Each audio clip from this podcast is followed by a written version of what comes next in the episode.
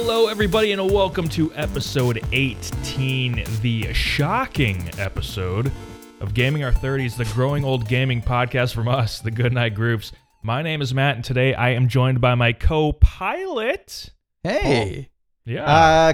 We're going to be cruising real close to 30,000 feet. It's so crazy how you can almost, it's like 50-50 whether or not you can actually understand what the pilot is saying. Isn't that crazy? I don't fly enough. Yeah, I don't fly enough, so I don't have like a good. I think I've flown twice in the last 20 years. Yeah. So wow. I don't have like a lot to say on this topic, but I trust you. It's true though. Like so often you can't understand a damn thing that they're saying. Anyway, Paul, instead of asking you how you're doing this week, or about any flight history, because you don't really have a whole lot, I want to ask you what your peak of the week has been. So, my friend, what is the best thing that happened to you this week? Great question, Matt. Actually, speaking of, I'm actually going to be flying an international flight again this year, later in the summer. So, third flight in 20 years. Let's go. This is like set in stone? Yeah, we haven't booked it yet, but it is set in stone. We're going for Rachel's like childhood best friend's like wedding in Ireland. Oh, in Ireland? Yeah. Is it destination or do they live there? No, so it is destination, but like, so she's from here and he's from Ireland, and they met when they were like in China studying, or like not studying, like working together, doing stuff, whatever. They met there. It's a global romance. Yeah, and so they both kind of globetrotted a bunch, and then he moved back here to be with her, and they've been together here for like 5-6 years. So it's about as long as Rachel and I've been together, so 6 years. And now they're getting married, but like he has this huge family there, and I mean they're well off, so they rented like this fancy castle or something. Wow. I don't know. So when I say they're well off, I mainly mean like his parents have like, and I think in general like the family has some money too, so they got I'm gonna ignore the luck of the luck of the Irish be with you. Luck of the Irish be with you. Watch out for leprechauns. They they will bite your ankles. This dude's whole family is like 6'4" and above. So like I don't like the leprechaun gene skips. So if there's a leprechaun infiltrating the wedding, you'll know it's part of the family. We'll know everyone's tall. Yeah, exactly. Yeah. So I'm excited about that. Not the peak of my week, but just because we're talking about flights, that'll be exciting.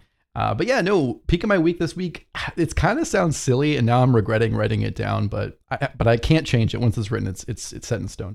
And peak of my week this week is like kind of figuring out the end of my car lease setup. Okay. Speaking of being in your 30s, I leased this car like 5 years ago. Definitely didn't have the money at the time, and it was like a bad experience. But now, I mean, I have like I'm gainfully employed. I'm doing well. Things are doing all right. You know, I'm not like, not rich, but I'm fine. Definitely enough to swing my car, my lease payments. And so coming to the end of the lease, and I was like, I don't know how to end a lease. What do I do? What do you mean? You don't know? Well, don't you just take it back to where you got it? Well, but there's options, right? Especially in this landscape, right? Because I got the car in 2019, like April 2019. Cars now, fucked, right? So it's getting better. It is. I'm in the market. I'm looking. It's getting better. Well, I might be in the market too. So this is what I'm talking about. So it is getting a little bit better, but I will say it's still totally fucked compared to 2019. And so I have like a ton of I have a ton of value in the car. When I turn, I can either buy it out for like 10 grand, which I don't really want to. I have a Honda Civic for those who care. This was a 5-year lease. It was, yeah. I don't know anything about car leases, by the way. I think that's a world now. I have. Well, you just admitted you don't know how it ends. Well, I don't know a lot about the end. I'm learning as I go, so I learned a lot about the lease part, but the end part I wasn't 100% clear on. There's just a lot of options there. I mean, again, I got talked into it. Let's just leave it at that. So it was a 5-year lease. I still, like 85 grand, plus there's like tax when you buy it out. So it's like 10,000 something. So, well, here's my question. Mm-hmm. Are lease payments that much lower than like a car payment? They're way lower. Oh, really? Okay. Way lower. Like I've been looking now because I'm looking at, you know, maybe getting into a different car. Lease payment, you know, if I'm looking at like, it doesn't even matter. But let's say I was looking at some cars where like my payment around like, 30,000 Canadian, something like that, before tax. Looking at that, you know, my car payments would be something like maybe, even if I stretched out like 7 years, right? Yeah. And I put like 10 grand down. Some of these car payments were still going to be like $200, you know, whatever, 170, like every 2 weeks. Lease payments every 2 weeks would be like 110 or something. And you don't have to put anything down? Well, that would be if I put money down too. Okay. So it is, I mean, I think it's cheaper. Like it's still, it's not like, you know, it's probably like if we're looking at maybe like the difference between like $300 a month, you know, $400 a month and $500 a month or something, which that adds up, right? Like over time. So, I mean, it definitely is cheaper, but it's not that much. You're right. It's not that much cheaper. It depends on how long you do it for too, because basically you can pay for just like the rental, like versus like paying down the principal. So like if you get like a 2-year lease or a 3-year lease, you can get those payments down really low, like, you know, $80 every 2 weeks, whatever, something like that. But then like when it comes time to the end of the lease, you've basically paid like none of the principal down and you still basically have to like buy the car out for like almost MSRP. So it's like, you're definitely not planning to buy the car out of that scenario, right? You're just like, if you're getting a 2 or 3 year lease, you're getting it to just like rent the car and give it back. Cause it's not super worthwhile money wise. Do you, with a lease, I'm in my 30s and I have no idea how this works. Yeah. With a car lease, do you take it for service where you got it, or are you paying for oil changes and stuff? Yeah, so I mean, like, I don't know, man. Like that part I never rotation, got. Like I took it to the dealer a couple times and they charged me for that shit. And they told me like that's not included. So I just it's their car. Yeah, it's their car. Because like when you rent like a house or an apartment or something, they take care of that. I know, but when you lease, it's their car, but you have to do all the taking care of it and pay for it. There's like a warranty, whatever, but it's like standard warranty shit, right? It's not like going to cover your oil changes and your tire rotations. So I've had to pay for that shit. I wore my brake pads out at one point, had to pay for that shit.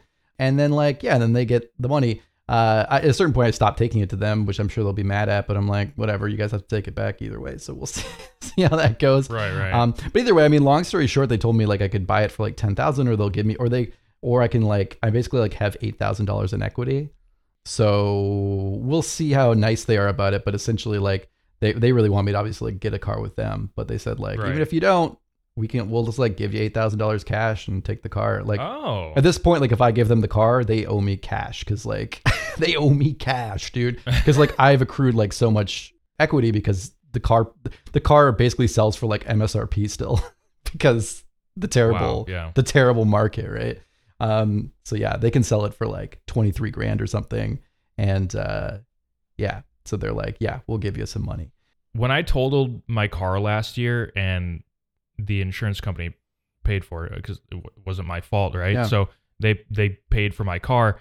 I don't know if like I got the benefit of the super crazy car market at that time, or if they were just kind of like, yeah, we're just gonna use prices from like, I don't know, like 10 months ago. I don't know. Yeah, I wonder. Yeah. How much they were looking at Kelly Blue Book value or what they were looking at. It's interesting. But yeah, no. So, I mean, I got some, like I could have some cash to play around with. I got to get an appraisal, but definitely considering getting something different though. So that's kind of been the peak of my week. It's been like, I've just been spending, it took me like 6 minutes, but we got there. Just been like looking at cars all week, which is kind of fun. I've just been like, not actually in person, but I've been like doing a ton of Googling. You know how I love to Google giant purchases for weeks on end. Yeah. So I've been having a great time, like watching a million YouTube videos on every car. I'm going to get flamed probably by our several listeners, but looking at like maybe like a subcompact SUV, something like that, like something kind of like Rachel and I both like being a little bit higher up. The Civic, I'm like on the ground, man. Like I'm just like, my butt is on the ground and it's like, I'm getting a little older. I'm not in great shape. I'm like doing like every time I get in and out of the car kind of thing. So I have to like hoist myself up and down. Yeah. I don't know. I'm just not crazy about it. I'd like something a little bit taller, maybe, you know, have a little hatchback. So I'm looking at like some things, you know, I mean, it's a weird market. Basically everything's like kind of getting bigger, but like they're using like the engines, like the Honda HRV uses the Civic platform, but it's big. It's like a little SUV. Right. So that part's great. And the Civic stuff is bulletproof, but it's also like too weak to push the HRV. So like, it's really hard to get up to like passing speeds and shit. Oh, weird. So it's like finding that right balance of like the car that can actually move, but also has space, but doesn't cost like more than $30,000. It's like this really like magic Yeah. So that's been right now. I'm like, honestly, like this is what I'm going to get flamed for. But like my soul is telling me that I really want a Kia Soul. Oh, they're just so cute. And I can also get the little boxy ones. They are. Right? They're the little boxy ones. They had the hamsters in the commercials like 10 years ago. It's just so weird. And also you can get like a fully kitted out, like fully loaded Kia Soul for basically like the same amount I would pay for like the baseline, like Honda HRV or something. And so like the dream of like having it like fully kitted out with everything is kind of cool. But it's like, then I get all these people online that are like, well, have fun buying your Kia because 5 years in it's going to explode or like everyone's going to steal it. And like, oh, I just think it's cute. Can everyone just lay off? I'm also in the market for an SUV. I actually like being lower to the ground. I don't like big cars because I fucking hate parking. Super fair. In general. That's what I like about these. They're kind of smaller shaped, but yeah, I get what you mean. Yeah. And so in general with like a larger car, it just makes parking harder. Every inch longer that the car is or taller, it just makes everything a little bit more difficult. Yep. Super but fair. I am looking at an SUV just because for like future proofing potential kids, that sort of thing, you know, but I don't know. I like a sedan. I know they like, just don't, they like don't make them anymore. Really? They're kind of going away. Yeah. I mean like the main, like Honda, Toyota, they're still making their like rock solid sedans, but a lot of people are getting out of the business for sure. I mean, honestly, if you like a sedan so much, I mean, you can't like the best cars to get in the world, man, are like a Camry or like an Accord. Like, I mean, you had like a Sonata, right? That was basically like, a luxury sedan or like a, I mean, what do they call them? Like a full size sedan. That shit's nice. Those are like the comfiest cars, the smoothest ride. Well, I fit well in a Hyundai. I don't fit very well in a Honda. Have you tried like an Accord, like a bigger one? Because the Civics are tiny. But... Civics are little babies. Yeah. Yeah, they're actually kind of big, man. My Civic is like long. All these like subcompact SUVs I'm looking at, the they're actually shorter than the Civic, which is wild. Oh, it's a beast. But it has like the small seats. Anyway, this isn't very interesting. I don't know. I'll find one where I can play games on the console, and then I'll tell you when it fits. Tesla. Yeah, I won't be buying a Tesla. I don't have Tesla. Well, my peak of the week is brought to you by Kia, and But I'm back to good health. I have my voice back, as you can hear, and it feels good. Although I will say, starting last night and really going into this morning, I woke up and like my throat doesn't hurt. Yeah, but it feels like at the bottom, like where my throat meets my neck, it feels like it's bruised. Sure. And like my esophagus or like my trachea or I think you whatever can bruise that. I think you can bruise your esophagus or something. So. I've done this before, but when it happened before, it was when my dog. So I was waking up in bed. My dog pounced both feet on my throat. We call it her double throat punch. She double throat punched me. She tried to kill you. And I legitimately had a bruise that you could see, and it hurt. I can't see the bruise. This feels mostly internal, and maybe it's leftover from having a sore throat the other week and like really straining my voice and losing my voice completely. So maybe it's leftover from that, like leftover healing from that. I don't know. You like screamed with your voice doing that too at one point. I did. So that probably didn't help. Didn't help. Yeah. So anyway, but in general, I'm mostly feeling good. Well, I'm glad to hear it. All right. So let's move on to what you got. And we're changing up what you got a little bit. So going forward, we're going to do one topic, and we're going to alternate every week. So this week is going to be a Paul topic. Next week, it'll be a Matt topic. Okay, so in What You Got, Paul and I each bring a gaming-related or gaming-adjacent topic to the table to discuss. Of course, it's one at a time now. Could be a news story from the past week, a general thought or discussion topic, or just whatever the hell we want to talk about. So, Paul, I ask you today, because it is your turn, what you got? Well, Matt, thank you so much for asking me. It is my turn. Finally, when is it going to be my turn? Well, it's today. We talk about this a lot behind the scenes. We were just talking about this before the show about having an evergreen podcast, trying to talk about discussion topics that aren't necessarily going to make the episode dated. But today we're going to talk about something extreme that's going to easily date the episode, but I don't even care because I think it's super interesting. We have to follow up on our pals over at Microsoft because I think since we started doing Game Groofs, since we started doing podcasts at all on our network here of Goodnight Groofs, you know, I think we've been talking a lot, and I've been leading the conversation a lot of times about what is Microsoft's strategy? What are they doing? What is Game Pass? What is their future? Are they going fully streaming? What's happening? And so this weekend, I mean, you actually broke the story to me. You posted it on Discord, and then I went into it a little bit deeper. But there's been a ton of rumors about Microsoft bringing a lot of their games multi-platform, their first-party games. So, I mean, this is a pretty big deal. I mean, obviously, it's more shocking than like if like Sony did it or Nintendo did it. Or sorry, it's less shocking than if one of those two did it. Microsoft has obviously been more open to sharing a little bit because that's part of their previous strategy is like, you know, kind of hitting the market everywhere, right? They're less about selling the console. But that being said, this is a little bit dated. We talked right now, we're recording this Monday evening, and I believe actually Monday evening, the 5th of February. And I actually just saw a story that came out not 3 hours ago. I was literally just going to break this to you right now. Yeah. So Microsoft is actually... You can say it. Yeah, go ahead. I've got the quote. Okay, so... Yes, this has all been rumored, but it's a lot of leakers all coming out at the same time talking about Xbox's games going multi-platform to PlayStation, right? So why are all these leakers hearing about stuff at the same time? Well, it seems like this might be why. Okay, so 3 hours ago, Phil Spencer tweeted, quote, "We're listening and we hear you. We've been planning a business update event for next week, where we look forward to sharing more details with you about our vision for the future of Xbox. Stay tuned," end quote. Okay, so if that's an event, that means that these leakers have been hearing about this event coming and the news that would be shared at this event, right? Yeah, I think that's definitely the case. It's possible that this is one of those like, because people did data mine things and stuff. People did data mine some information here from like Hi-Fi Rush. So it's questionable if like they got it just about knowing the event. I do wonder if the event is like a little bit of them scrambling to be like, this is something we're doing on purpose and we're going to talk about it, versus like maybe it was something that they were kind of going to do. They're going to announce later on, but people caught on to it. I don't know. It does feel a little rushed. So they're like, we're planning an event. But they say we've been. So, I mean, right. I'll take Phil's word for it here a little bit. I can't say anything to the contrary. But Matt, I mean, what do you think about this? I have a bunch of thoughts, but I thought I'd kick it your way. You know, what is the angle here? You know, what is Microsoft going for? Why now? What's happening? So the angle is that they aren't selling Xboxes. 100%. So the install base is smaller than what they wanted and what they thought they were going to get. The other angle is they aren't selling games. Yep. Because everyone is on Game Pass.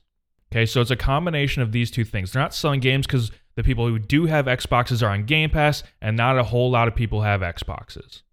So, where do you go to sell your games? Because it's not PC, because they have PC Game Pass. So, you go to PlayStation 5, you go to Nintendo Switch, and you start selling your games there. Paul, it's kind of crazy. It almost like doesn't need to be said, but we've... just throughout the last couple of days, all these leakers coming out, like the newest one is Microsoft is reportedly considering bringing Gears of War to PlayStation. Wow. Well, if they were going to be bringing Halo and all these other potential, you know, Starfield and all these other first-party games, I'm not shocked about Gears of War, but it is interesting to hear Gears of War specifically called out because I feel like that just leads more credence to the fact that this is all going down. And this feels like this is going to be a big change for Xbox. This doesn't feel like it's just going to be a casual announcement. This feels like this is going to be a big thing. I've long said that the end game here is for Xbox to become a software player in the video game space or a cloud player or a Game Pass player.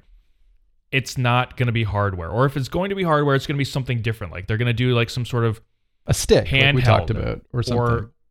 Or an accessibility stick, yeah, or like the Chromecast, or like an accessibility controller is what I was trying to say. Yes, like these sort of different things that assist with existing hardware, whether it's your TV or your internet connection or your PS5 or whatever. They're gonna do hardware that assists, and then they're gonna be a software company. Now the problem for Xbox is that their software hasn't been that great as of late, so that needs to get better as well. But you see all these acquisitions that they made, I guess with the idea of selling copies of the games and selling Xboxes, but with Game Pass, it just never really went that way. I wonder if Game Pass didn't as big as it is, I wonder if it just never got to the point that they were projecting because of the lack of selling Xboxes. Yeah, I have the exact same thoughts here as you do, I think. Like I noted, sales are low, right? I mean, we got the data at the end of December for PS5 outsold Xbox Series S and X combined 3-1 in 2023. Oh, Jesus Christ. 22.5 million PS5s got sold in 2023, 7.5 million Xboxes total. That's Series S and X. And that was, S was supposed to be their loss leader that was supposed to get you in the door, right? Be a Game Pass machine. Couldn't even push it, right? For what is it, $300 US? Pretty wild. And that's offset. That's like an MSRP, right? No sale. So pretty wild to see those numbers. I mean, we had to, that coming out just over a month ago. I think that's got to get some executives looking at that and going, what the fuck is happening? We're developing this new Indiana Jones game. We're developing, right. We just came up with Starfield. We just came up with all this stuff. Who are we making this for? How are we going to make our money on this?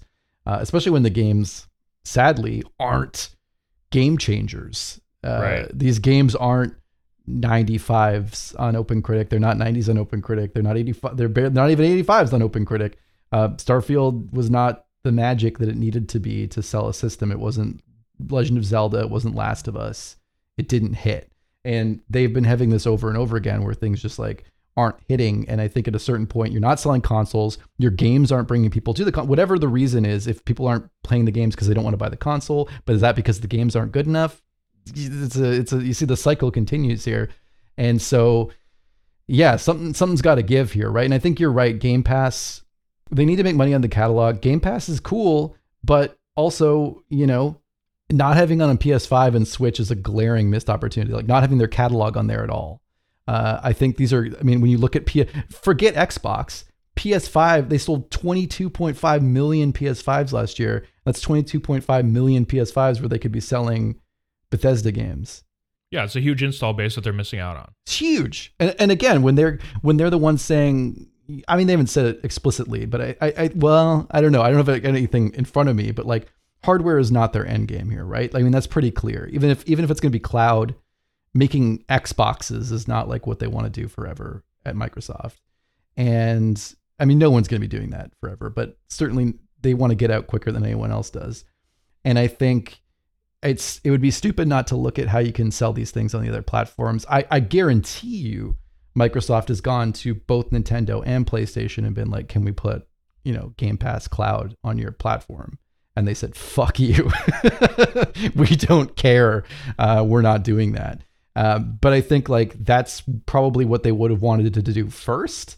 And I think that, the only way that these companies are going to play ball and give Microsoft, because they don't need the games. Sony doesn't need Microsoft's mediocre output this last couple of years. Nintendo doesn't need that. Yeah. Both of them are outselling as consoles. Both of all their games are selling better. They don't need these games. So it's kind of like Microsoft, if you want to make some money, you got to slap a PS5 logo on that thing and put it on our store. I get it. I mean, it makes sense. But I guess my main question to move on a little bit here is how does this extend to the long-term vision? Does Game Pass work still if there's no Xboxes being sold or very low Xboxes being sold? PC Game Pass exists, but I mean, you and I both know, and I'm sure people at home, the app kind of sucks. It's not great. There's a lot of issues sometimes playing games on there. It's gotten better. It really has. Yeah, though. It has. And you look at Palworld, things like that. There are games coming out that have console release information or console release versions and updates that are off of the PC version. So I mean, there's things that do that. It's not Steam, right? It's not as good as Steam. It's not as good as Epic. It's not as good as a lot of these launchers, right? And so it's and cloud's not there. We're not there. Cloud is not going to replace your Xbox or your PlayStation at this point entirely. So it's where are they going now? If they start putting the games on the platforms, like you said, software company, do you think maybe we're going to see Microsoft dropping the box? We're not going to see another Xbox and they're going to shift, or is that going to take time? Are they going to shift? I'm wondering maybe we're going to see a pro versions, refreshes of this line, but ultimately are we going to in 4 or 5 years see another mainline Xbox? I don't know. I wonder if that would be cost prohibitive for them to do that when they could just put shit on other people's platforms and be a publisher, basically. Yeah, I don't know if we're going to see a pro version of this. I mean, if they're not selling the consoles as they are now, I don't see how that would make financial sense to make a pro version. Yeah, because the hardware is not the problem. It's great hardware. Yeah. It's just that, it doesn't have the software. Yeah. But that's the thing is, if you want to get out of the hardware game and just sell the software, you have to have good software. Oh, right. That's such a good point. Like if the games also kind of suck and then no one wants to buy the hardware, then where do you go? I mean, I think it's possible, I don't know what sort of timeline Microsoft has in regards to what they have to tell stockholders. Right. But I think it's very likely that this business update that Phil Spencer's talking about, which could happen by the time this episode comes out. Yeah, I don't know. Exactly. Yeah. But whatever they're going to talk about, I think definitely we're going to be seeing all these leaks come true where they are going to be putting these games on multiple platforms, not just Xbox, but on PlayStation, maybe Switch for ones that can. Like Hi-Fi Rush, I think was what we were hearing. Yeah. Yeah, maybe Hi-Fi Rush. I think that's possible. I also think, depending on when they need to notify stockholders, it's possible that they just say that they're ending production of the consoles, because how much longer can you produce things that aren't making you money? Like if they're not selling consoles, why would they keep making them? It's so weird too, because I'm thinking about like, obviously the Wii U, like there's consoles that have sold poorly and companies came back, but that's usually because the console sucked, not because the software, like the game sucked. And I think that like the Wii U has an incredible catalog. And then as soon as they came out with something people like to play on more, the Switch, the catalog shone and everyone bought it. But like with Microsoft here, the Xbox Series S and X are both like fantastic pieces of hardware. I think they're just as good as like a PlayStation 5 in terms of, again, the hardware experience. I like the software experience, but like there just aren't the games. And so I don't, like they're just missing games, and it's like if you can get all your multiplats and all these amazing Sony games, and all your friends have already bought PlayStations, you know it's like a runaway race, right? Because the more people who buy PlayStations in 2023, the less people are going to buy. Like the more people are going to play PlayStations in 2024 because their friends already bought them in 2023, and so it's like it's even harder to catch up once there's already a heavy install base too for Xbox. So I'm looking at console sales right now. PS5, as of this list, is at 50 million units sold. Xbox Series X and S, so the combination of the two, is about 21 million. Yeah. So it's more than doubling it. PS4, 117 million to Xbox One, 58 million. I guess that's the thing is like, do they feel like Xbox Series X and S is on a trajectory to pass Xbox One at 58 million or not? I don't know. I really don't. I don't know. And if they feel like it's not even hitting that mark, if it's not ever going to get to that mark, and they're just going to get lapped multiple times by Sony again, why keep producing the consoles then? Like everyone who has them and all the ones that they have produced, yeah, they'll stay in stores and they'll sell out, and there will eventually not be anymore, but I mean, they might sit around in a warehouse for a long time before they even sell out. I don't know how many there are, but if they can get to that point where there are no more Xboxes, but by that point they do have their software on other consoles, it won't be a problem. It really won't be that much of a problem. And then they're not losing out on console sales. Look at these acquisitions though, dude. Look at these acquisitions. Look at the investment they made on gaming. Phil Spencer's got to be shitting his pants right now. Yeah, for sure. Now, I mean, I'm sure they've looked at this, right? I'm sure this isn't coming as a shock to him. He's been watching this, right? And I'm sure the whole team has been watching this. But looking at like the CEO of Microsoft Gaming or the CEO of Xbox, whatever they call it, this is like, I mean, if they don't sell the hardware, there's not going to be no Microsoft Gaming, right? There's not going to be no Xbox division, of course. But what does that look like without the hardware, especially when thus far, I know it's like, it's memey to say that Xbox games are mediocre, but I mean, you can look at the scores, you can look at the sales, they're not blowing off the shelves, and they're not blowing away reviewers. Now they had bought Activision, they bought Blizzard, they bought, you know, they bought Bethesda, which already has shown mediocre performance again in both those categories. So, I mean, when you look at that, it's like, how do they justify the tens of hundreds of billions of dollars they've spent here and be able to go like, okay, we have this huge, massive company within a publisher within this huge $1 trillion tech giant. What does this look like? Do we see a change? I mean, obviously we're not business majors. We don't know, but like, do we see a change in like CEO? Do we see a change in direction? I just want to know like what you think, like, what does Xbox look like without the Xbox? I don't know, man. I'm trying to think about it right now, but I'm also like, we don't need these two consoles that do the same thing. Yeah. Like we don't. And I think the market is telling you that, like, especially because of Game Pass, because you have Game Pass on PC. Well, Microsoft doesn't need the money either. It's not like two companies that are the same size battling it out to try to win supremacy in like their main target, like Nintendo, you know what I mean? Like Nintendo versus Sega, that's what both those companies did, right? And so it made sense. Yeah. But like Sony, they do a lot of stuff, but this is their big moneymaker, right? Gaming is their big moneymaker. Microsoft, I know they've spent a lot of money, but this is like nothing to them. This is like a side business in their business. This is especially hardware specifically. I'm talking about like the hardware aspect of it. The $80 billion, whatever the $40 billion or whatever they spent on Activision, that was for the software. It wasn't for any sort of hardware. So like for them, hardware is like a minor part of what is already a side shift of like the Microsoft business in total. So it's like, it feels like, why do they need to make a box anymore? Like they've proven that they can make games. And back in the day, if you wanted to be a big deal, you made a box to put all your games on. That doesn't really need to exist anymore. You're totally right. Right. Especially with cloud coming. Yeah. Like cloud is coming. Like that could be a big shift in their model. You don't need the box. It's very soon here. You're not going to need the box. Paul, I'm looking at the console sales right here. Quest 2 came out the same year as Xbox Series X and S. Same amount of sales. Yeah. Same amount of sales. The Quest 2, the VR headset. It's pretty wild. That's a newfangled gadget. But I think that's what they need to do is get out of the direct competition with PlayStation business and get in the handheld business or the VR business or something where you can do something different that is not directly competing with PlayStation, because you've lost the war. You can't lose two straight console wars and keep it going. I just don't see how you can do that.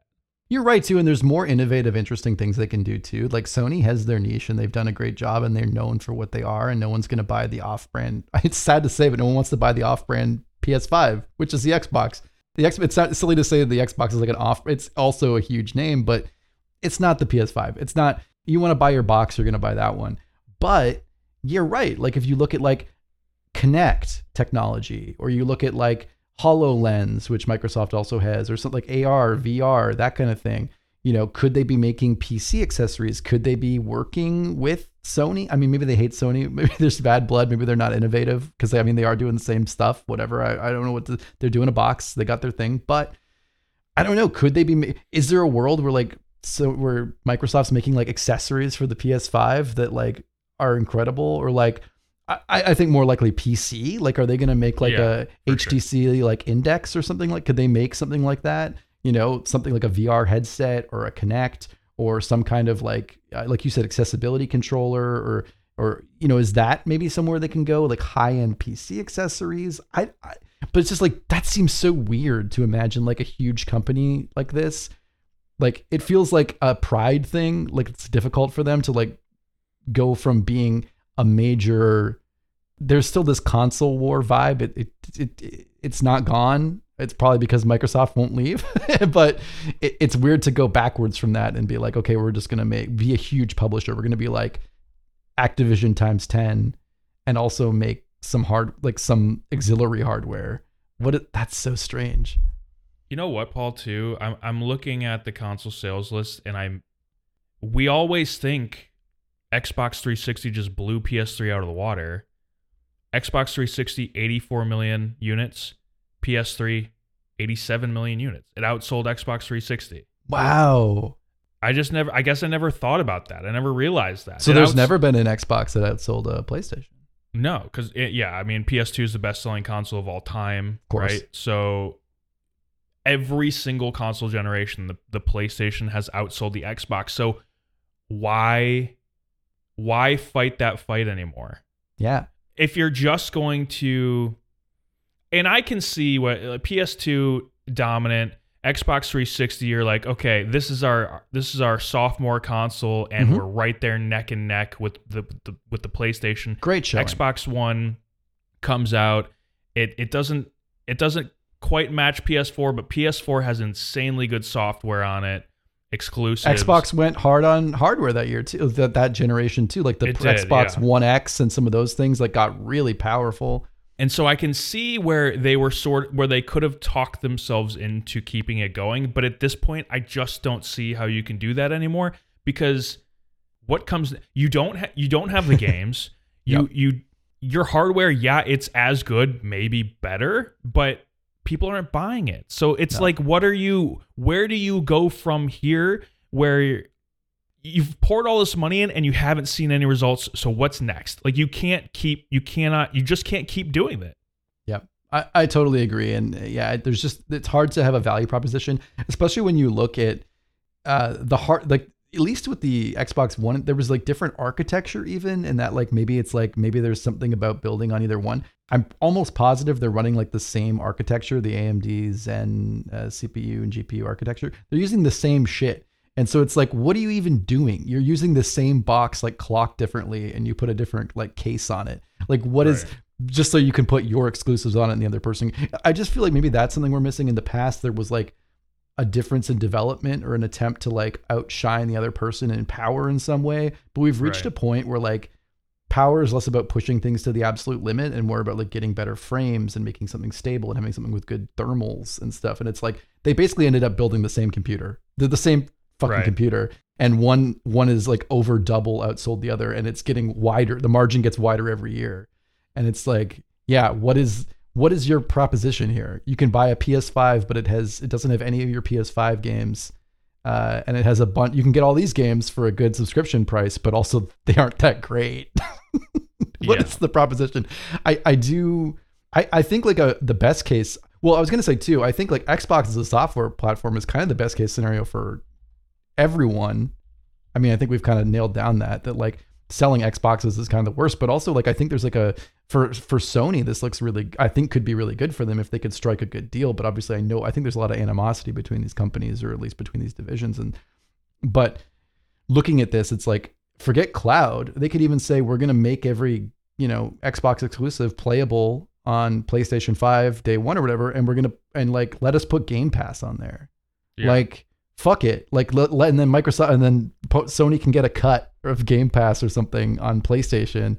And it's like, oh, and they will, by the way, of course they will. That's why the Fortnite issue took forever, because Sony always wanted a cut where these other platforms weren't. And Microsoft doesn't want to give them. Yeah. It's the same thing that happens here every time. And Microsoft doesn't want to give them a cut of the pie, but it's like, when you look at that tasty 50 million install base. Yeah. Dude, like think about how much more Game Pass could like explode if you could install, not only play cloud, but you could install those games from Game Pass on your PlayStation 5 you could immediately open up that 50 million install base. And again, when you look at these games, like they're doing a business thing. Starfield just came out in the fall and already they're talking about PS5. Like, I don't think with the same architecture here, I don't think porting is going to be the issue that it used to be. They could blow this shit up and put a lot of these games on Game Pass on PS5, like right away. That's wishful thinking. But I think that would be a good market for them. The one last thing that I want to say in regards to the idea that they could just cancel production of the consoles and kind of end the story of Xbox consoles there is this. We have recently gotten some rumors for the PlayStation 6. So like AMD contracts and how they're like starting to build that for the PlayStation 6. As far as I can tell, we haven't gotten any rumors for the next Xbox. And so if I'm correct on that, I think that's telling. Are there no rumors because there is no next Xbox? Have they maybe canceled potential contracts? Like, have they decided already internally that they're moving on? I will say, because I was just double checking, because I do remember this, in the fall there was a huge Xbox leak, which you might remember, and a lot of this stuff, they did have a new Series X design, and there was talk in their slides and all this shit in the leak that was like next gen Xbox in 2028. So this is something as of September, October. Okay. This was on their planning stage. Okay. So a slideshow is different from agreed working with your third party architect, mm-hmm. and hardware people. Definitely agree. Yeah. What do you call that? Like the AMD portion of an Xbox or like a PlayStation or whatever, like the graphics card basically. Yeah. What do you call it? Is that also hardware? I would call it like maybe like, I don't even know, supplier components, I guess. Yeah, components. Yeah, I would say that's a good thing. The component suppliers or manufacturers. I think that works. Anyway, I think it's gonna be big. Whatever Phil's, what is this event he's saying next week? Is that what it is? Yeah, it is next week. Yeah, I don't think he would tweet this out and sort of acknowledge the rumors without actually acknowledging them. I don't think he would do that unless it's going to be something big. I feel like this is. I'm the total opposite. Oh, really? I think this is just going to be really low key. Just, we're going to start putting some games on PlayStation. And that's big. Some of your favorites are going to be on PlayStation. That's big. That's big, though. Yeah, but I just mean like, if big. I thought, when you said big, I thought you were going to be like, we're going to stop making Xboxes or some shit. And I don't think it's going to, I think there's a 0% chance of anything like that happening. I think that could happen, but I think it's far less likely. But I do think we're going to hear. I don't know if they're going to say the words PlayStation 5. I think they are. I don't know, but I do think that they're going to say, we're going to look at our multi-platform potential and potential partners in the space or something. They'll use language like that. I just think you don't have like a business update. You don't have an event unless, I know it's not like an event specifically, but like you don't have like a big proper update to just say this was a rumor or this is like something we're thinking about. I feel like you come out with it to say, it was true. Because otherwise you just tweet like, this is something we're thinking about and I'm glad everyone's so interested and we're looking into that. You could even tweet like a little picture of like the, true, yeah. like the thing what people do where they tweet like a little page press release. But I think like you have an event or you make this point and you say next week, I think they're gearing up to be like, at the very least, I think personally it's going to be, the rumors are true. These games are coming to PS5 and we're considering other games in the future. It's so weird. A business update event. What does that mean? It's super weird. Have we ever seen a business update event from one of these companies? That's so strange. And like, I don't really understand what he means by when he says we're listening and we hear you. You're listening and to what? What? Like, what do you hear? Are you talking about the rumors or... Like, or are you talking about people like clamoring to put stuff on PS5? Like, what are you talking about? It's very corporate coded, like jargon. Yeah. It's very much, very jargony, which I would expect from a CEO tweet, but yeah. But this is big. I mean, he says we're sharing more details with you about our future for the future of Xbox. Like that. Yeah, that could potentially that's big. That could potentially be big news. I won't say zero. I'll give you like a 1 or 2%. They could just be like, fuck it, the Xbox is done. But yeah, I think they're gonna like obviously. I don't think they're gonna deprecate the current Xboxes. I just feel like there is like obviously it's not a ton, but it's like 21 million people is still a ton of people. I think they're gonna like keep releasing stuff for this console. They're gonna keep like considering it. But I do wonder if when it comes time for like 2027, 2028, they're like, nah, that's it. Like, we're not making any more. And it's like the proposition just, they don't say, hey, don't buy an Xbox and they'll sell Xboxes, they'll keep them on the shelves. But I think like maybe the idea is like, yeah, but also all of our games are going to be on PlayStation and Switch maybe. So it's like, you don't have to buy an Xbox. They're just there. It's an option. I do wonder. Do you think the Series S was a mistake? Because I do. Because it's underpowered and it's holding back the generation? Is that the... Yeah, it's going to... I mean, we already saw like the biggest game of last year, Baldur's Gate 3, had to have compromises on the Series S. It's also... honestly, like buying a video game console is confusing, especially when you look at a lot of like parents buying it and things like that. I mean, I don't want to like harp on it, but let's be honest. This is a very confusing console to purchase, both of them, the Xbox. Not only is it the naming convention's confusing, Xbox Series S, Xbox Series X, it's bad in your mouth, it's confusing, you get your letters mixed around, but also one is drastically more powerful than the other one. And then you're like, oh, never mind, I want a PS5. That's it. Especially now, there's just one PS5 and you can buy a disc drive to slap on the side of it. That's it. That's it. PS5. I saw so many like tweets and TikToks and everything like over the last few years being like, especially like the first couple of years of PS5, people were like, oh, I really want a PS5. I hope I get a PS5 for Christmas. Oh, whatever. And it'd be like, oh, you know, all this shit. I never saw people say Xbox Series X. Like, are you kidding me? Like, it's just shit to type, even like to meme it. You know what I mean? Like no one's going to even meme about it and like say like, oh bro, I'd rather have a PS5 than a girlfriend. No one's going to write Xbox Series X. You know what I mean? It's just like, it's not good.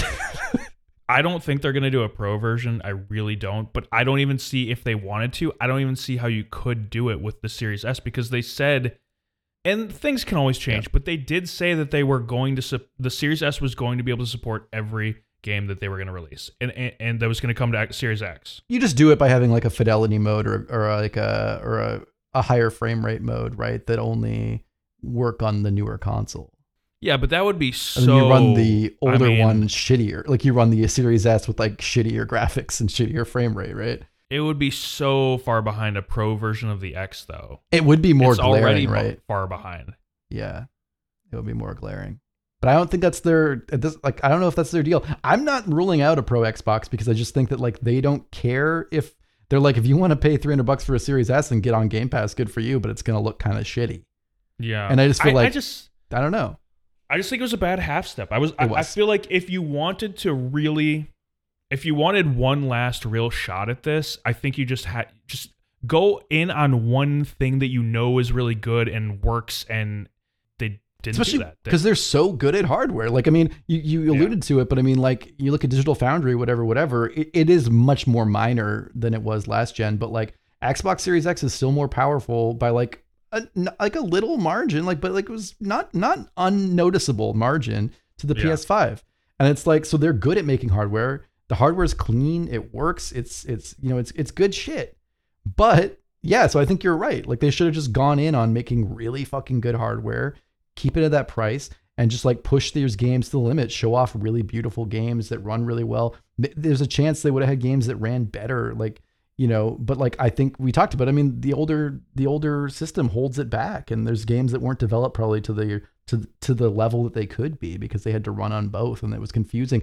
And especially, sorry, and we got to move on, but like when you look at like older games and like the porting and that kind of stuff, that was really fucking complicated when we had different architectures. We had like PS4, especially like PS3 had really fucking weird architecture, and it made it really hard to like make cross-plat games like PS3 and Xbox 360 or move things around. And then we got a little better with the next gen console, and now what we have now, like I said before, they're running the same basic architecture on everything. They're basically interchangeable. I mean, that's dumbing it down, but more or less. And so when you look at that, it's like, how stupid is it that then Microsoft went in and added like another weird lower step that like we got to a point where it was so easy to develop for your system, and you actually actively made it harder by adding like went backwards in time and added something that made it so you had to develop for two consoles now when it could have just been one. I'm sure that doesn't help like their software teams too, who are actually trying to make these games and develop, and now they have to develop for two consoles. Yeah. If the software was really, really good, which it has not been, then I think there's a case for having both the PlayStation and the Xbox. But like you said, the fact that they're not doing different things, the fact that these are essentially the same boxes at this point, but one has good games and one has like not as good games. Yeah. What's the point? The point? Yep. So I don't know. I'm very curious to see what this business update event is going to be. But I do think, I mean, I think we are witnessing... And I'm not going to call this a massive L. I think a massive L would be them not realizing and I'm not going to say failure, but the lack of a fight that Xbox has put up against PlayStation. The L would be them not realizing that, but the fact that they may potentially be talking about how, yes, look, we understand we didn't sell Xboxes. We get outsold every single generation, so we get it. We're moving on to cloud. We're moving on to just focusing on software and publishing games. I think that's a smart pivot. I think that would be the smart move. I don't think that's some sort of a loss for them. Obviously, they would have liked to have won the console war, but they didn't, and they had the ability to pivot if that is the case, if that's what happens. So I don't think it's like...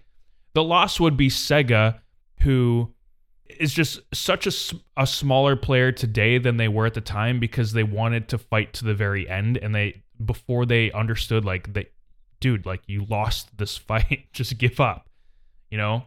So I think that would be a much bigger loss. I think that this is just them maybe finally realizing, like, it is what it is. We can't keep up in this space. They made risky bets. They made business decisions. It didn't work out the way they wanted. It's fine. You know, just like, yeah, I think you're totally right. And they have the money, they have the resources, they have the brand recognition. They can pivot and be okay.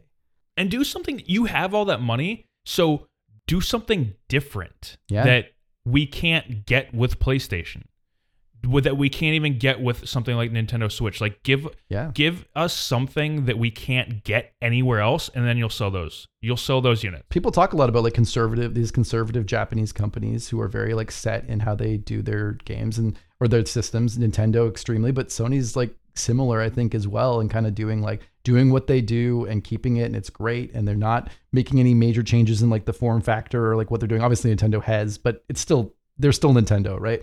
I think Microsoft, like you're saying, has a huge opportunity here to be like, I don't want to sound like this, but like, be like, we're tech companies, US Mavericks, and we're going to come in and do some weird fucking like tech bro thing that's like going to throw everything over, because they're less conservative about like, don't be so conservative. Go play to your strengths. You have all this like back catalog of money. You have all this like crazy Microsoft R&D that like these companies can't dream of getting a hold of.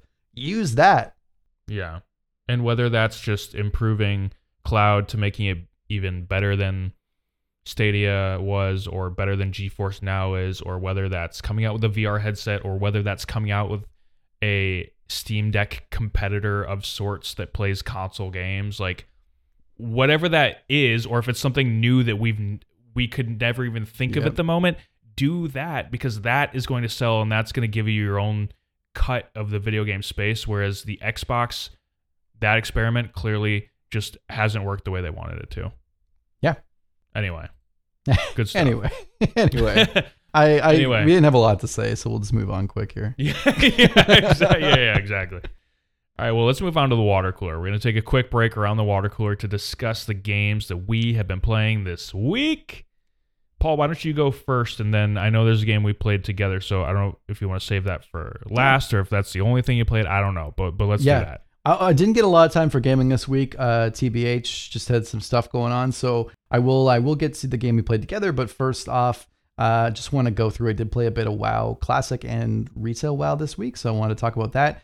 I did finally hit 25 in Classic Season of Discovery, which is exciting. Oh, so, you know, obviously didn't really get to do any of the end game because I waited till the very end. This is classic me. But I am now ready to hit the ground running for phase 2, which is, again, as of recording this podcast, it's going to be a few days off from now. If you're listening to this, it's already happened. So I know we don't have a ton of WoW listeners, but if we do, it's happening. So I'm really excited about that. There's some really cool, like, not just rumors, but stuff coming out. Matt, did you see the sleeping bag? No. So I followed the WoW Instagram, a lot of funny memes, but one of the things, they have this new item in phase 2 that's like a cozy sleeping bag. And you can lie in it anywhere in the world. And if you lie in it for like 2 to 5 minutes or something, you get like some rest XP. And so it's like, if you AFK, I guess you can go lie in your cozy sleeping bag. What? And it's so cute. And I'm so excited. Hold on. Let me look this up. We'll get my live reaction to it. New sleeping bag in Season of Discovery. Cozy sleeping bag. Yep. Use unfurl a sleeping bag. Resting inside for at least 1 minute will provide a bonus to experience earned, stacking up to 3 times. Okay, so it's like a way to, like you're saying, if you're going AFK for a minute, bring out your sleeping bag so you can get a little bit of, it's not going to be a lot, but you'll get a little bit of rested XP. So apparently this is from a private server, like a lot of stuff that's been taken from WOD, I think, or WOD, what am I saying? SOD, whatever you want to call it.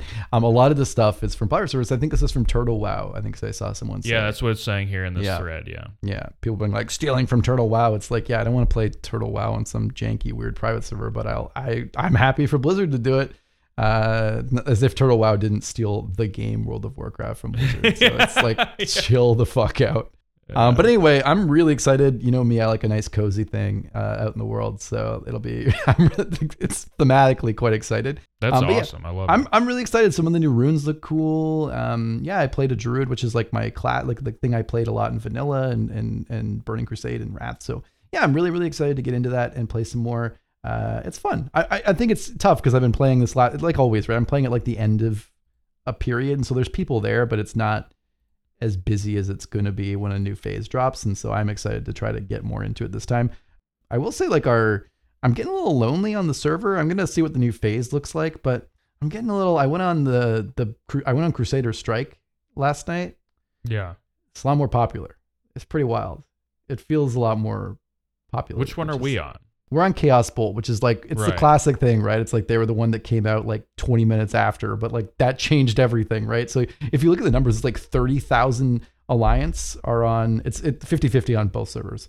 So like 30,000 Alliance, I think, are on Crusader Strike and 4,000 are on Chaos Bolt.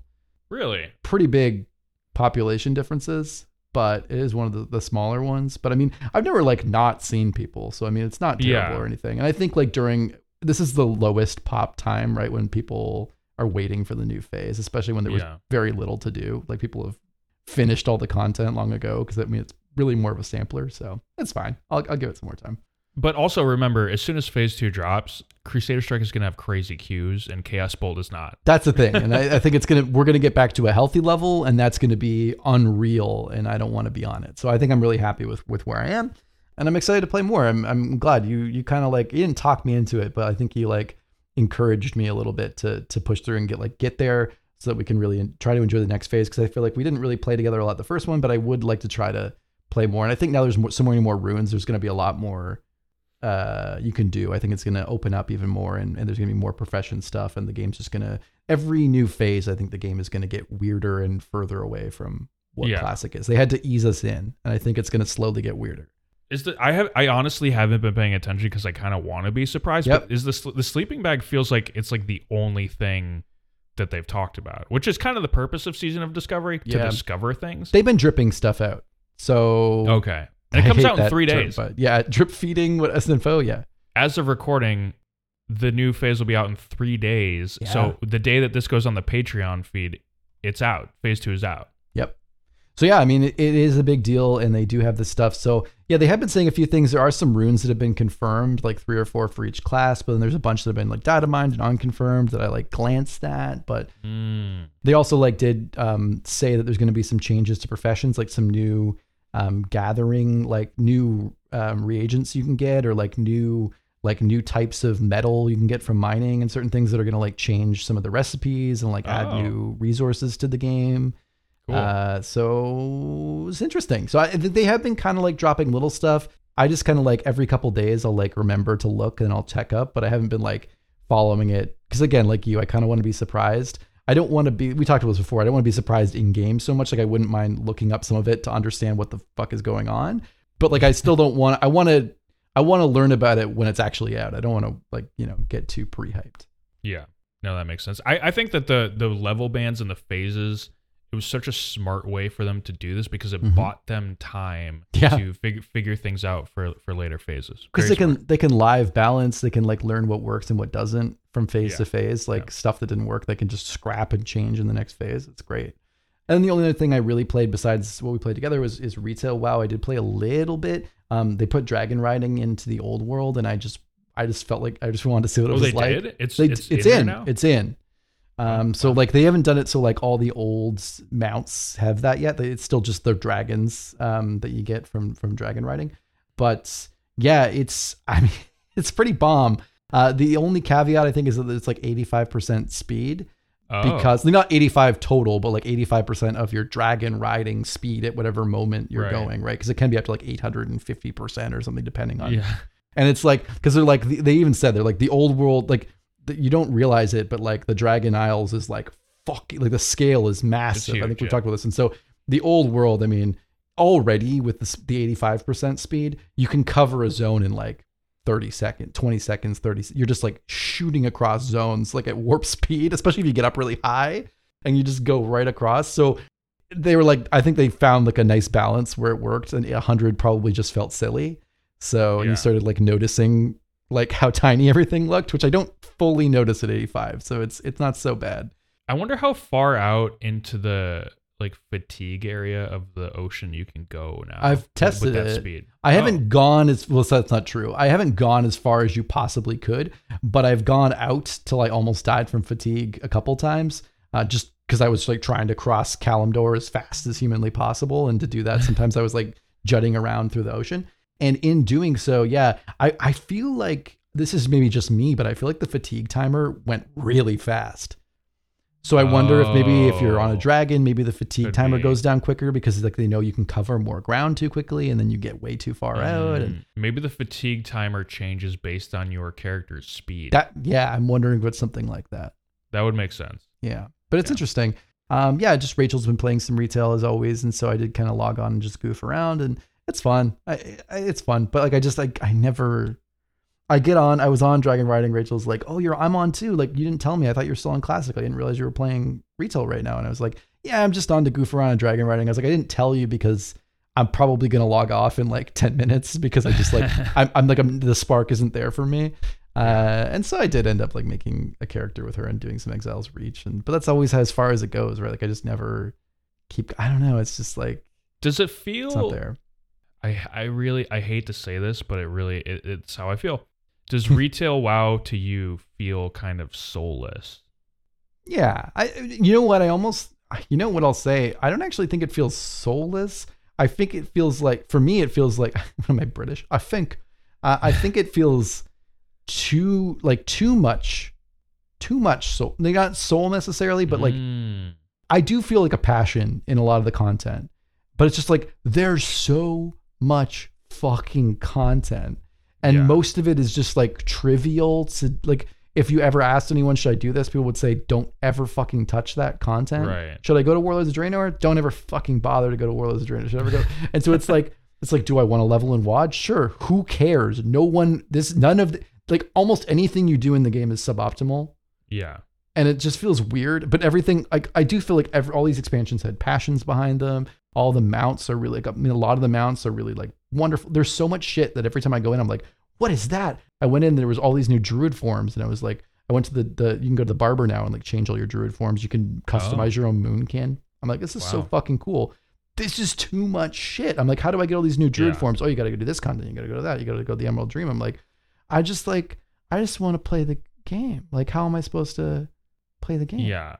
As someone who, like, the idea to me right now of being a new player, like the fact that you will never, as hard as you try, you will never see everything in the game. It's impossible at this point. You will not see everything. You will not be able to do everything. There's too much. There's going to be shit that you will never even know existed. Right. That is not a good feeling. It's intimidating. Yeah.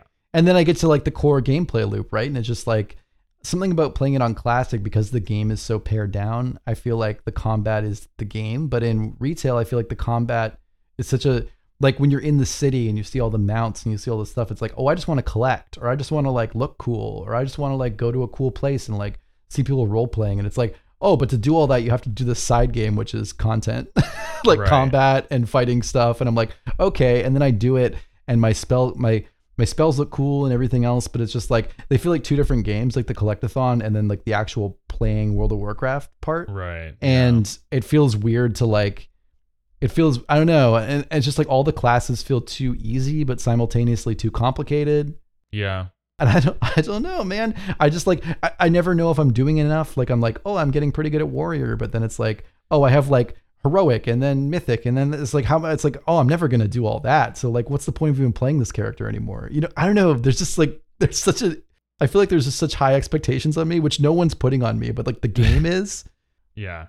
You touched on it there. And you know my thoughts on transmog and how I'm not a huge fan of it. And I really think the idea that like fashion being an end game and stuff like Guild Wars 2 and Final Fantasy 14 and kind of even WoW at this point. Yeah. I feel like that has taken so much away from what a large part of what made MMOs cool back in the day, which is seeing people in gear that you couldn't yet obtain. And not because they paid for it, but because they went and actually did it. Like, I feel like skins and cosmetics and all that kind of stuff is taking so much away from it was a huge part of what made WoW cool to me, is to see a character and be like, someday I can look like that if I really try hard enough and if I play a ton.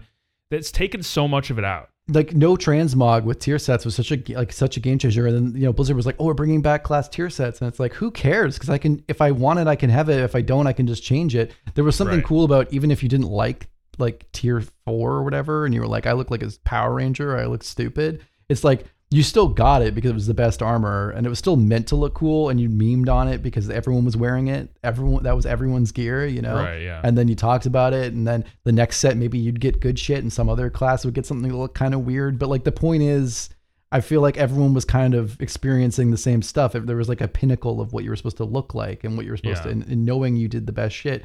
And now it's like, even if you get certain armor, the specs are just built. The specs just adapt to what your what your talent spec is, and everything adapts. Like, the armor can be worn across everyone. Like, it's so, again, it's accessible, I guess, but it's just like, it's so accessible that I don't know what I'm supposed to be getting or doing, because everything's too like fed to me, but not the actual good shit. And I'm confused. I think it's especially bad for PvP. Like, I hate the idea that you can't, in a battleground or something, you can't just look at someone and immediately have an idea of like how good they are or what their gear is like. Like, you just don't know at all. Mm-hmm. You'd be like, oh, that guy has Cruel Blade. Like, that's going to be really tough. They're going to do extra bleed damage or some crazy shit on me. And it's like, no clue now. Yeah. Yeah. Not a fan of that. Not a fan. I generally, I don't know. I feel like there's some sort of middle ground. I definitely don't like transmog as a feature when you're leveling in a game. I think if it's going to exist, it should only be at max level. And I just feel like you need real limitations on it. The way that New World does it with its limitations is, like, in theory, kind of a good idea. But the fact that you need to buy the transmog tokens out of the store, I don't like that part, but I like it being like a limited thing in some way. Not limited necessarily by real life money, but in some way. Oh, and you can't just like constantly do it. I mean, it costs gold in WoW, but like, what does gold mean anymore, you know? Yeah, especially for transmog, it's peanuts. Yeah. But also, Matt, we played Enshrouded this week some more. We did. I'll just say, I'll go first really quick and just say I'm having a really good time playing Enshrouded, but I think that's a nuanced thing to say, because I am having a good time, but I will say, speaking of soulless, like, the game doesn't feel like it has much of, it feels very generic to me, but I'm having a really good time with it. So I'm fine with that. Like, it's not, you know, it's like, it doesn't have a lot going on. The graphics are kind of realistic, but kind of stylized, you know, and that kind of thing. So it's not got like a full, like Valheim, where it has like quite a stylized look or something like that. And that has like the whole Norse thing. I know there is a lot of story behind this, though, that I'm kind of missing out on, but even then it feels like, to me, a bit of a generic story. But that being said, I'm having a lot of fun. The building, I've said it before, I'll say it again. The building in this game is so fun. It's Lego. It's like, you can do whatever your imagination wants. It's like Minecraft. I mean, it's voxel, but it is like Minecraft. Like, sometimes you're in a different mood, right? And so when we played Valheim, it's really fun to me and interesting that things have structural integrity. But sometimes I just want to build whatever the fuck I want and not have to deal with that. And this game gives you that. And so after we played a lot of Valheim, it was really fun to switch over to Enshrouded and just build whatever my imagination can build. And I can just make it look like it's supported if I want to kind of give it to trick my brain into making things look like, you know, they make some physical sense, but like, I don't have to. It's not going to like keep me from doing stuff, which is really fun. We've started building this incredible like little base, which I'm really happy about. Yeah. We got a little house. I don't know if you, but like we started talking about how it would be fun to like, we started talking about how you could build whatever with no physical limitations. So I started building this giant, just like platform that went off the edge of this cliff because it didn't matter. There's no, you know, rules on it. And then slowly we were like, oh, maybe we should put little stalls here for all the little, like a market for all the little NPCs who have their crafting things. And then all of a sudden they all started having their own little unique spaces. So like, I think this is your idea, but like we had this little cave and we put the blacksmith in there and we put his little forge and we hollowed it out. And actually, but after you logged off, I think Spencer actually even put like little fences out kind of like just around the edge of it. So it kind of looks like it's like he like had to put up little buttresses or something to kind of like make it, to like make it work for him. Like he mined out the little hole himself or something, cool. Which is cool. I built this, we kind of like organically built this horrifying little cave mouth in the middle of it that goes down these steps into like a bone box, with like bone walls and bone floors with the creepy little alchemist with like one little skull light. And like, it's very terrifying, like down there, and it's all dark. So we made like a creepy little alchemist alcove. We want to make like a cool little like hunter cabin for the hunter in the background. We ended up terraforming the whole wooden platform to end up being like earth. Like it was kind of always part of the cliff. It's just so fun to like be able to make whatever you want with pretty much, I would say, no limitation almost in placement, besides the 90 degree angles. I think that's the only thing I could really say is like a major limitation. You can't angle things however you want, but that's it. That's like literally the only thing I can think of. And dude, it is so fun. And like, so, I mean, you'll hear, I mean, I'm talking mostly about the building. I am having fun. We're going out doing combat. We're collecting things. But like for me, a lot of it's like, let's go in the shroud so we can get, you know, kill some things. I still find we can die pretty quick, but I will say, like, as a team of three, we're pretty strong. If we're smart about it, we don't die too often. But I think the combat's challenging enough that, you know, we have to stock up and be ready but be vigilant. Yeah. But also like it's approachable enough that we can go out, collect what we need to collect, get the next NPC, bring them back to our base. But like for me, I think like the end game or like what really is driving me, and I thought it would be more the RPG aspect, but it really to me is a lot of like building the base, making it cute. That is really like, and that's always usually what sells me on these games. But I am having fun with the combat. I am having fun like upgrading our weapons and things are really cool. I like the ability to like salvage weapons to then upgrade other ones, and like the skill trees are interesting, although I'm still like having trouble like finding one that like feels right to me, but I am enjoying them. But Matt, I'll push it to you because I'm kind of all over the place, but I will say, like, just to finish off what I said, I do still think to me the feel is generic, but like there's just so much fun stuff in there that I'm having a total blast. And like, I think I would burn out of playing this on my own a lot, but it's been a really fun experience to play with you guys. Yeah. It is fairly generic. You're not wrong on that, but it is fun. Yeah. Like they have things in there that just make the game fun. Like you said, the voxel based building system makes it really easy to make an impressive looking structure, an impressive looking house, or these like market stalls essentially that you were talking about that we're doing. It makes it really easy. The fact that you can fast travel kind of to a lot of different places and just place down flame altars and fast travel wherever you want to fast travel to. Like just making the game, like the quality of life in this game. Yeah. Like you don't have to worry about anything. The game is basically saying, don't worry about it. Just have fun. Like there's not going to be a lot of punishment for death. There's not going to be a bunch of travel. Like just go do things that you want to do and have fun doing it with your friends.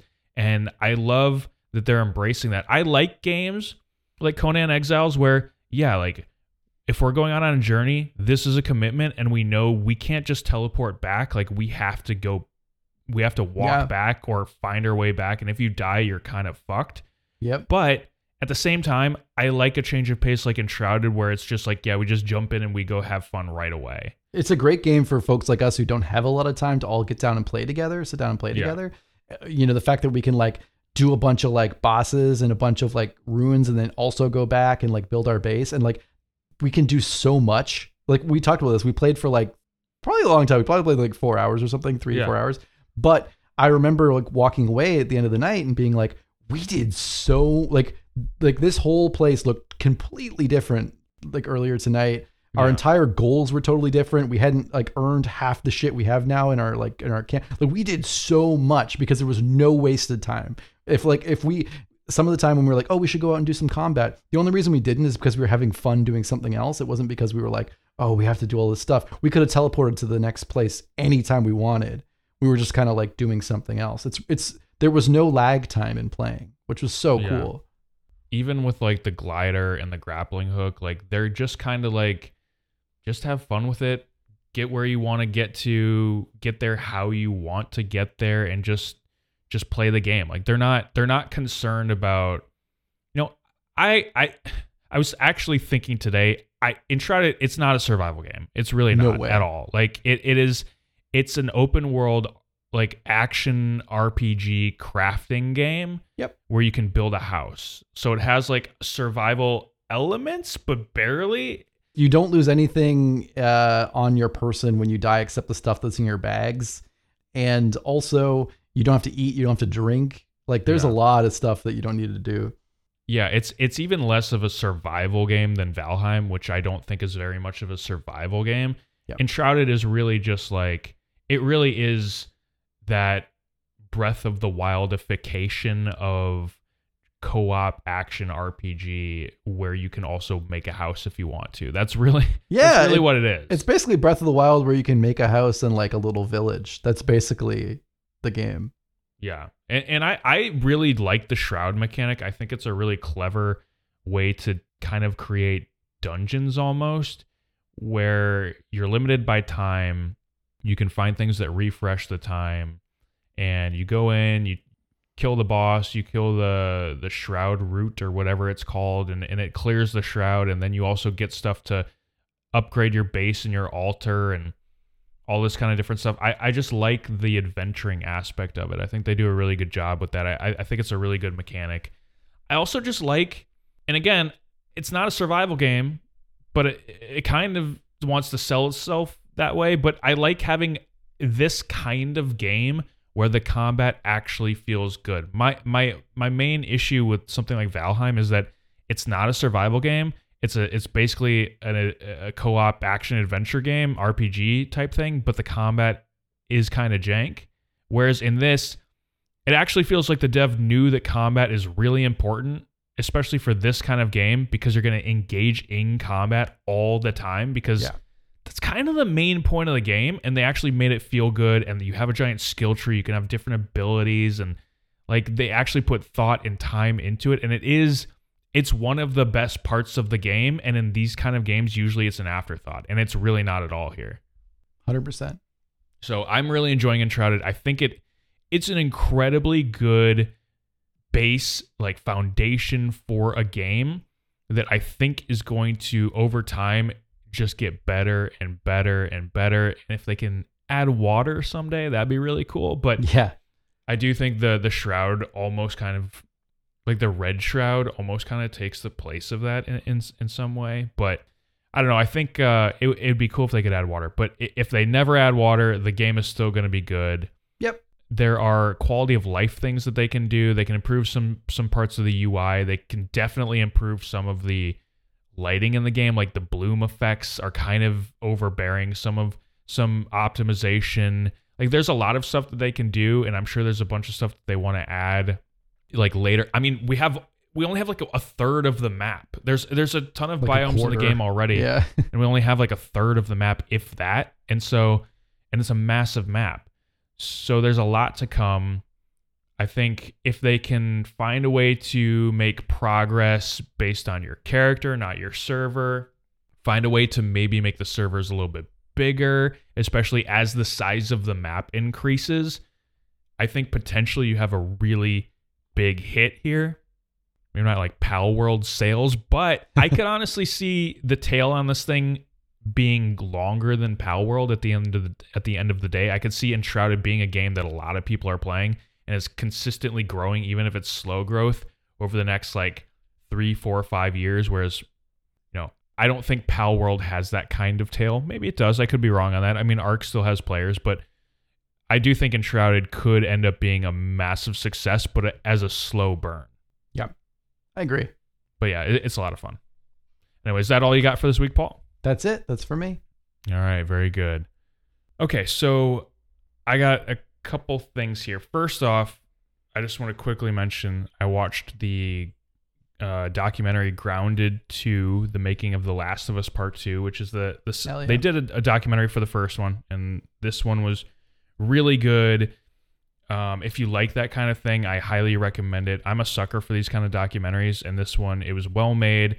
The Raising Kratos one about the development of God of War 2018 and that whole process was also really good. Probably a better documentary, just a little more dramatic. There was more riding on the line, I think, for that one, whereas we all knew Last of Us Part 2 was going to be good. The interesting part is kind of just shoehorned in at the end, where it's like, oh, okay, so this pandemic is happening, and this game's about a pandemic, and now we can't ship physical copies of the game, so what are we going to do? And that was kind of just added at the last minute, because the documentary was shot before all of that happened, right, for the most part. So it wasn't really covered until the very end, but it did make it a little bit more dramatic at the end. But Raising Kratos, great. This, great. Check them out. Okay, so the main thing that I played, aside from Enshrouded, is BioShock.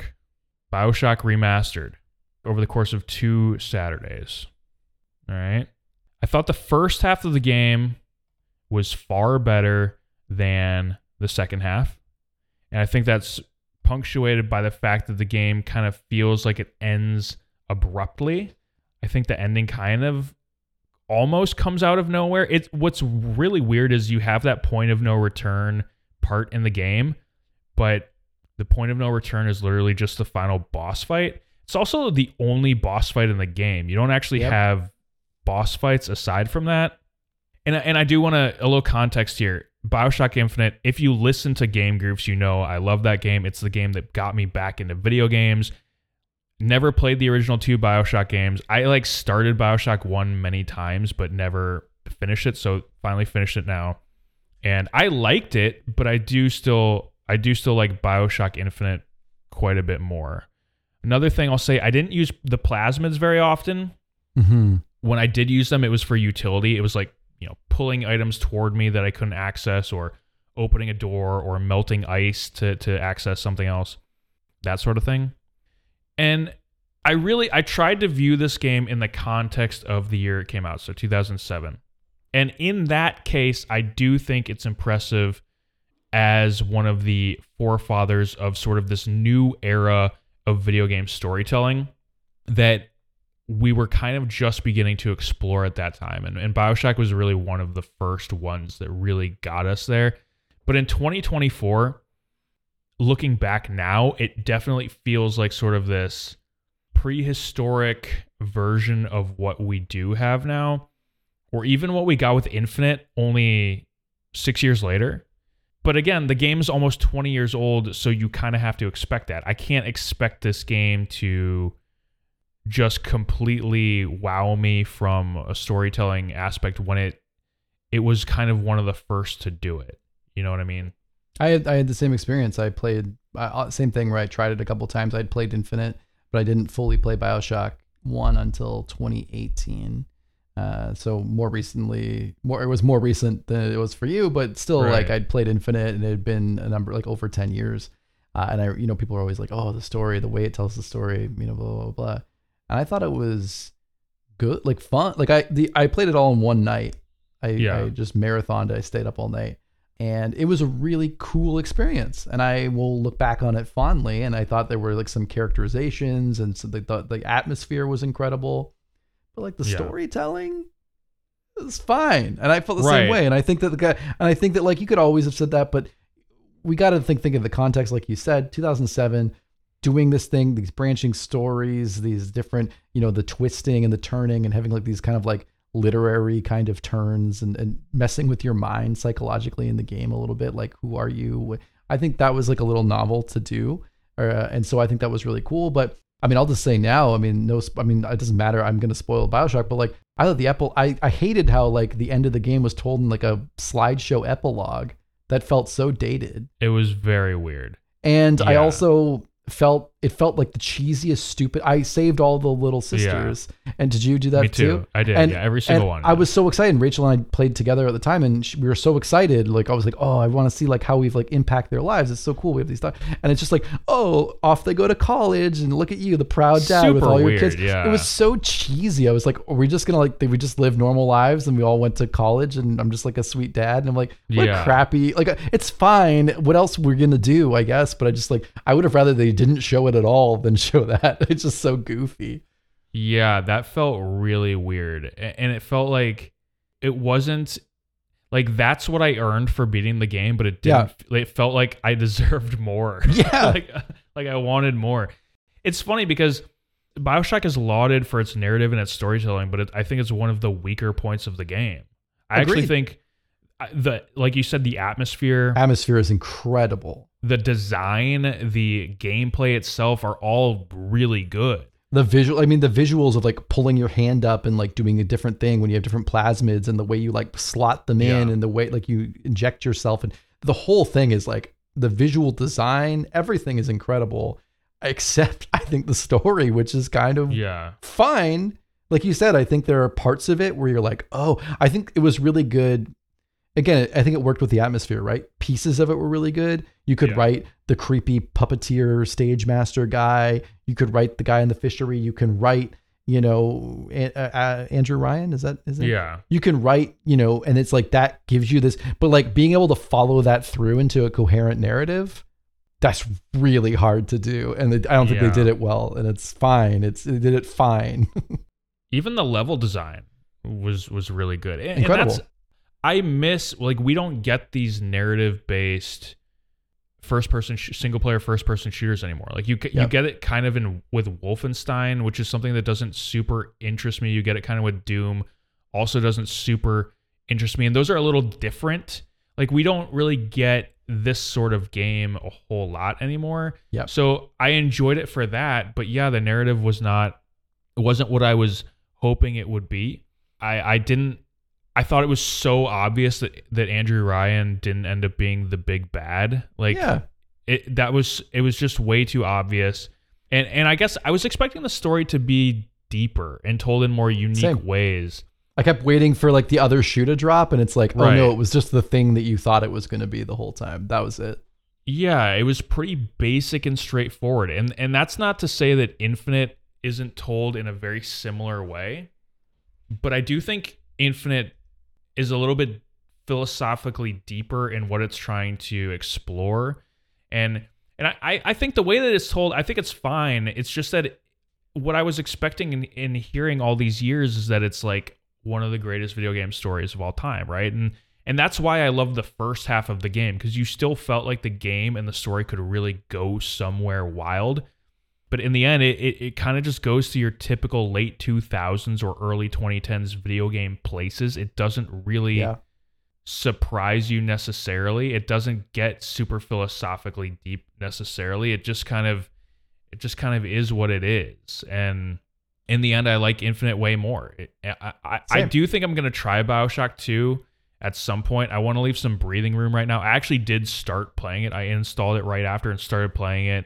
But immediately right off the bat, I was like, you can just feel that it's not the same thing like right away. Yeah. And it was off-putting to me. And I'm like, I think I need to step back, take some time away, and then go back to it. But right away, I was like, this feels lower quality, just like right away. Interesting. I did hear like one of the big things about BioShock 2 is like they did some like really creative, interesting things with like the gameplay and that kind of thing. And then like the story was worse. And it's like, okay, well, if I'm not playing this for the story, then maybe we'll have a good time.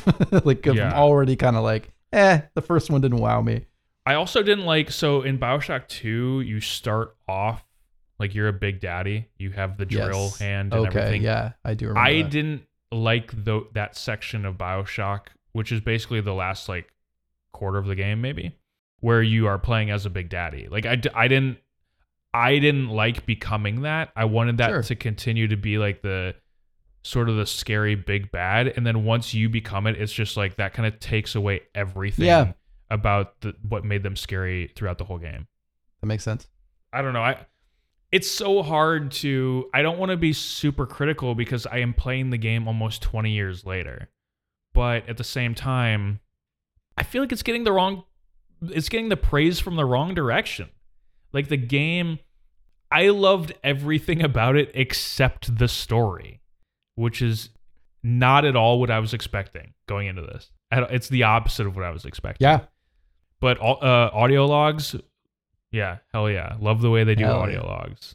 They do it the best way that you can possibly do audio logs, which is you find something, you play it, you keep playing the game, you run around, you do other stuff while you're listening to it. Best way to do it.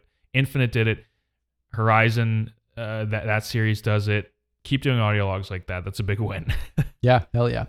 But yeah, that's it. I beat BioShock. I played Enshrouded, watched the Grounded documentary, and that was my gameplay experience this week. I did play one other thing, but I'm not going to talk about it yet, and I'm saving it for next week when I play a little bit more of it. Cool, I'm excited. All right, but let's move on to a special shout-out. Paul and I are going to give a special shout-out to anyone or anything of our choice from the world of video games and provide a quick reason why this lucky someone is getting this attention. Paul, your special shout-out, please. My special shout-out is to my Xbox 360 Christmas dashboard from being a kid. Oh, man. I'll tell you. I kept that thing year-round, and it was the coziest thing. It was like nighttime at Christmas. It was like animated. There was a little house in the background with like smoke coming out of the chimney and lights on. And like, there's nothing like that. There's nothing like that. And turning on my console and seeing that and playing the fucking Burnout Revenge demo for the 18th time that week. Peak gaming right there. You know what? I had a shout out here written, and it was to Keen Games and how they built this awesome foundation for Enshrouded. But I'm making an audible here. Shout out to PlayStation 4 themes, which I miss, and I wish they would bring back for PS5, because like you, I had this awesome Christmas theme that was so damn cozy. Mm-hmm. Having the tree next to the TV, having the Christmas theme playing with the Christmas music.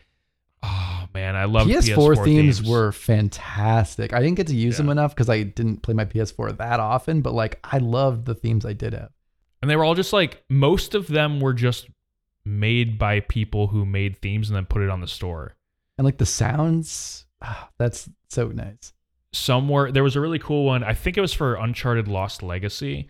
There was a really cool like waterfall one that they had. There was one from the game Rhyme. Do you remember the game Rhyme? I do remember, yeah. They had a theme from there that I really liked. Cool. Just like games that I never even played, but they had cool themes. I have a cool like animated cartoony background with like a windmill, like not a windmill, but like a water mill and a little waterfall in the background on my Xbox. And I really like that. But the rest of the console doesn't have like any sort of like, it's just the background is animated and it's cute. But like the rest of the console has the normal sounds and the normal tiles and it's, you know, it's like I want theme the whole thing. Oh, you're right. They did. Yeah, you're right. They had custom sounds for like when you went to different portions of the UI. And yes, stuff. That's right. Different like boop noises and stuff depending on, and like different like background music and stuff. Ah, fuck, I love that shit. I had like this fall one, and I had like kind of like this fall leaves kind of. I had a nice rain one as well, of course. Oh yeah. All right. Well, thank you so much for joining us here on the Gaming Our 30s podcast. If you really like the show, we do encourage you to check out patreon.com/goodnightgroofs, where we currently have 2 different tiers available. Any and all support is greatly appreciated, but the $3 plus tier will get you access to this show 3 days early. And I do want to shout out, I probably shouldn't, but I do want to shout out this person who, so Derek is one of them now too. I don't know where this went, but we have Derek and someone else subscribed to the Patreon on the free tier. Which is, they'll still get the podcast. So maybe that's just an easier way for them to listen to the podcast. But I do think I did find that funny. So on the free tier, welcome to the new user on the free tier, but a special shout out to the honorary groups who support us in the $5 plus tier. That's Andre D, Cole T, David W, James S, and Jeremy R. A round of applause for them, please. Thank you. We also ask that you take a couple minutes to drop a 5-star review on Apple Podcasts and Spotify. The Spotify reviews have been going up, so thank you for that. Hell yeah. Apple Podcasts need some reviews over there. But Spotify, we're 5.0. We're 5 out of 5 stars. And that's great. yeah, so we're getting more reviews over there. Keep them coming. Keep them coming. Check out goodnightgroofs.com for all of the content. We're going to find links to the community Discord so you can come hang out with everyone and get the quickest updates from us. Link is in the show notes as well. But before we get out of here, Paul, do you have any final thoughts? Great question. No. All right. That'll do it for us here today. Thank you for joining us. Take care, everyone. Good night, Groofs.